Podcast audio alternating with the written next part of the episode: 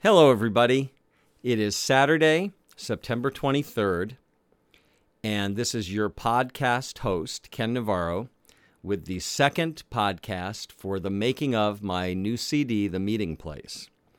Uh, it's about 1 o'clock in the afternoon, East Coast time. And uh, the last podcast I did, the, the, first podcast in this series, was on August 1st. Um, and uh, a lot has happened between now and then. It's been like about seven weeks. And um, yesterday, I completed the final day of recording all the different players, all the different instruments, including myself. Uh, and so today, I'm just kind of taking a pause. Uh, I have to travel uh, in a couple days to um, uh, the Midwest uh, to do a concert and a workshop at a university, and then I'm going to come back and launch right into the mixing of all the music. But I've recorded all the parts now, so it's been a lot of work. Uh, but it's been a tremendously rewarding experience, and the music, I'm just couldn't be happier with how this album is coming out. I'm extremely excited about it, and uh, it, there's, there's, a lot of new and different directions on the CD, uh, some of which will um, really surprise some people um, and just everything I'm really proud of. Um, so, anyway, let me get into explaining what I've done um, and what's happened since the first podcast uh, seven weeks ago. First off, most of August was taken up with me and Jay Rowe, my keyboardist, doing what I guess you'd call pre production via email. Uh, I had sent him the demos of all the songs. And um, he was doing all kinds of keyboard orchestrations, everything from uh, brass sections to strings to sitars to the more traditional things like Fender Rhodes um, and, and acoustic piano parts, and all this from his studio in Connecticut. Um, then I would give him feedback on what was working. I'd take the parts, edit them. Um, I, I'd, as I say, I'd give him ideas of where he could go next, what was working for me, what wasn't working and uh, and we worked like that um, for the better part of August. Uh, near the very end of August, I spent about four or five days in in my studio just recording all kinds of supporting guitar parts, also mandolin. There's even banjo on one song, if you can believe that. Uh, it really works great, by the way. I have to tell you, uh, it, it's not as surprising as it sounds. But uh, I had all my guitars out for about four or five days, and I wasn't playing any of the melodies or any of the solos. I was just playing um, all kinds of electric background parts, acoustic uh, strumming parts, uh, mandolin parts, like I say, um, and uh, just a real wide variety of things to go with many of the orchestral keyboard parts that Jay and I had come up with uh, the four weeks before.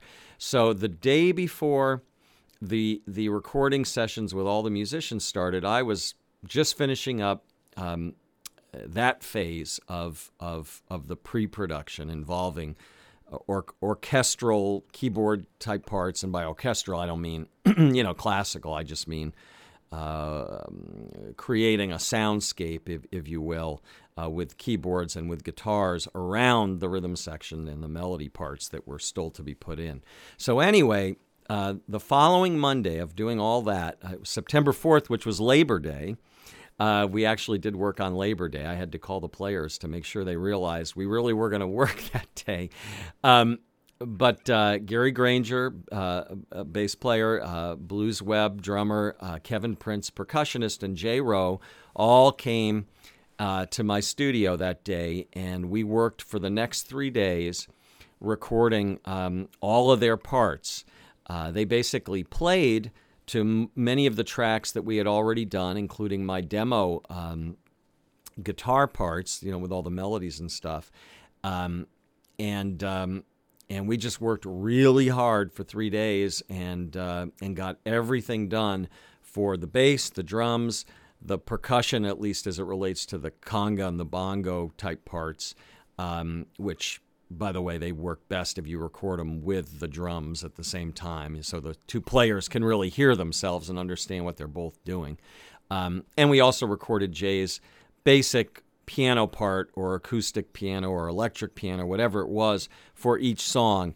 Um, uh, you know, while the pre-production um, uh, keyboard arrangement parts and the guitar arrangement parts played with the band um, by the computer. So anyway, um, I hope this isn't too complicated, but that that's how we did it. And then um, Gary and Blues and Kevin were done as of Wednesday.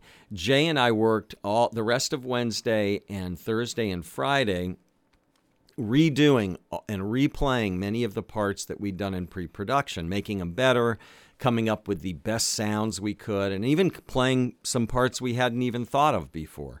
Um, and then I had to go to Detroit and do a show, and uh, Jay had to go back to Connecticut and work there. And then we met up at the airport Monday, 9 11. I had to actually fly in 9 11, which was, you know, okay. I made it home, as did everybody else. Um, and Jay and I met Jay at the airport, and we went right to work, finished up uh, the next uh, two and a half days, all of his remaining orchestral keyboard parts. Then the next day after that, we're now like about September, I guess we're talking about September 15th. Kevin Prince, the percussionist, came back and he played all kinds of other kinds of percussion parts on the songs. Things like wood blocks, claves, tambourines, shakers, special kinds of sounds like his rain stick, and some other um, things. And we did that for a day, um, wherever that worked. And then I went the next day right to work for eight straight days doing nothing but recording all of my melodic guitar parts. It was really an amazing eight days for me. I played and played and played. I probably played the guitar 10 to 12 hours every single day for eight days straight, recording when it felt right, when I felt ready um, uh, with a particular song that I was working on. And um, but I just I really felt good about what I played. There's a lot of solos on this CD. There's some uh, really uh, strong electric guitar solos, um, and uh, you know we did a we did a um, a version of Pat Metheny's great but very difficult complex tune called Lakes. And I was really I was nervous about that one because I really wanted to to improvise a great solo to it, and I feel really good about uh, what I did. Uh, so anyway, and then finally yesterday on Friday, Rob Holmes um, came with his saxophones, and we spent about nine hours re-recording all his sax parts. Um, he had played on all the songs for the demo versions, uh, but I, you know, he was basically just sight reading when he came and did that, and so now he had he had lived with the music with the you know for about um, two months and and he came in and we just really took our time and and he just played great. He he was really a joy not only to to work with but just to listen to. And um, we really we really had a got got the icing on the cake with all of his sax work. He ended up playing on nine of the songs which is which is quite a bit.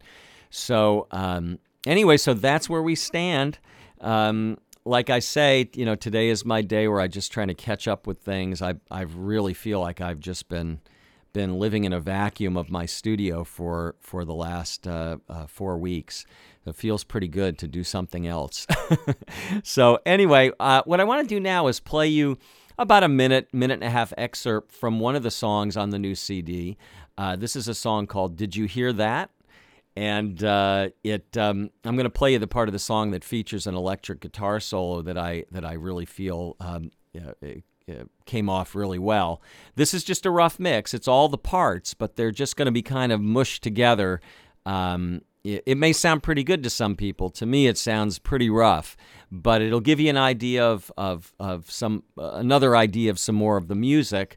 Uh, by the way, if you listen to the first podcast, you heard an excerpt of the demo of Lucky, which is the lead-off song on the CD. This this song, did you hear that? Will be the second song, um, and uh, though you're going to hear some of it now with all of the uh, real musicians on it, bear in mind it's a rough mix. It's going to sound way better when it's all uh, finished and, and on the CD. But I wanted to share it with you now, let you know what the music sounds like at this point.